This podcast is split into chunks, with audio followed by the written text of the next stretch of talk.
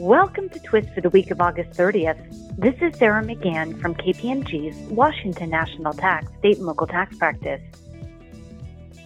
On Election Day twenty twenty, California voters approved a ballot measure, Proposition twenty-two, providing that under California law, certain app-based drivers would not be treated as employees, but would be considered independent contractors. The treatment of the app-based drivers as independent contractors has tax implications, but also precludes those individuals from being able to participate in workers' compensation systems. Recently, a Superior Court judge ruled that because Proposition twenty-two prohibited future legislatures from being able to define app-based drivers as being subject to workers' compensation provisions, it was unconstitutional and unenforceable. The trial court ruling will likely be appealed. In other news, the Multi-State Tax Commissioner, M T C, approved its revised model statement on Public Law eighty-six dash two seventy-two, which addresses the application of Public Law eighty-six dash two seventy-two to business activity conducted by an internet seller. This statement was last updated in two thousand one. Under the revised statement, if a business interacts with a customer via the business's website or app, business is generally considered to be engaged in a business activity within the customer's state. In contrast, simply presenting static text or photos on a website or app does not in itself constitute a business activity in the state.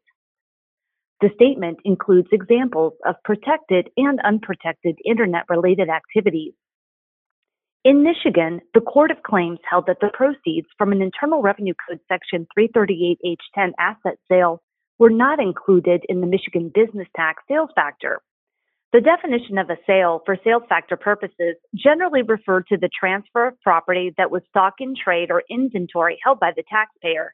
In the court's view, the statutory reference to inventory held by a taxpayer anticipated that a sale was something less than the sale of a taxpayer's entire business.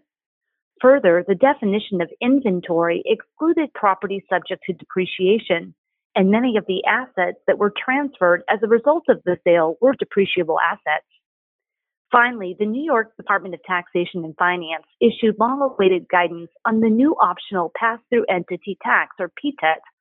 Recall, the new P T E T applies to tax years beginning on or after January first, twenty twenty-one. For the twenty twenty-one tax year, the election, which is irrevocable, must be made by October fifteenth, twenty twenty-one. In addition to information on computing the tax base and credits, the guidance confirms that the P T E T annual election application is now available, and authorized persons can opt into the P T E T on behalf of an eligible entity. Thank you for listening to TWIST this week, and stay well.